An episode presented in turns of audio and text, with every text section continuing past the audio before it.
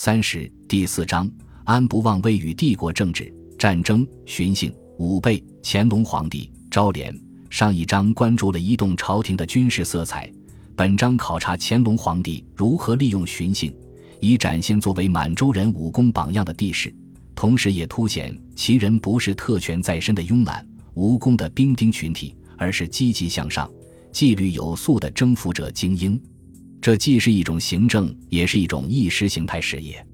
南巡期间，乾隆皇帝通过精心策划，向人们展示骑射，以及通过粤式江宁、杭州驻防八旗，规划并宣示了满洲人的强大力量。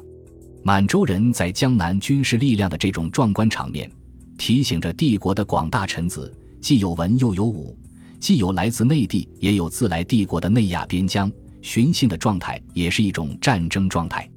军务被认为是满洲人和蒙古人的职责和特权。南巡期间支持和庆祝帝国武功的种种努力，就代表着朝廷一以贯之的执着于民族王朝统治的理念。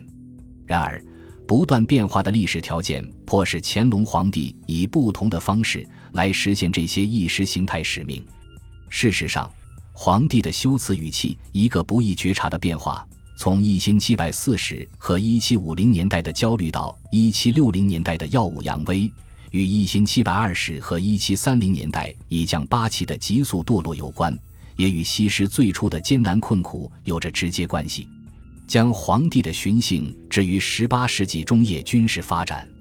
以及随后的行政化与军事化的更大情景之中，我们可以对他有一个更好的认识。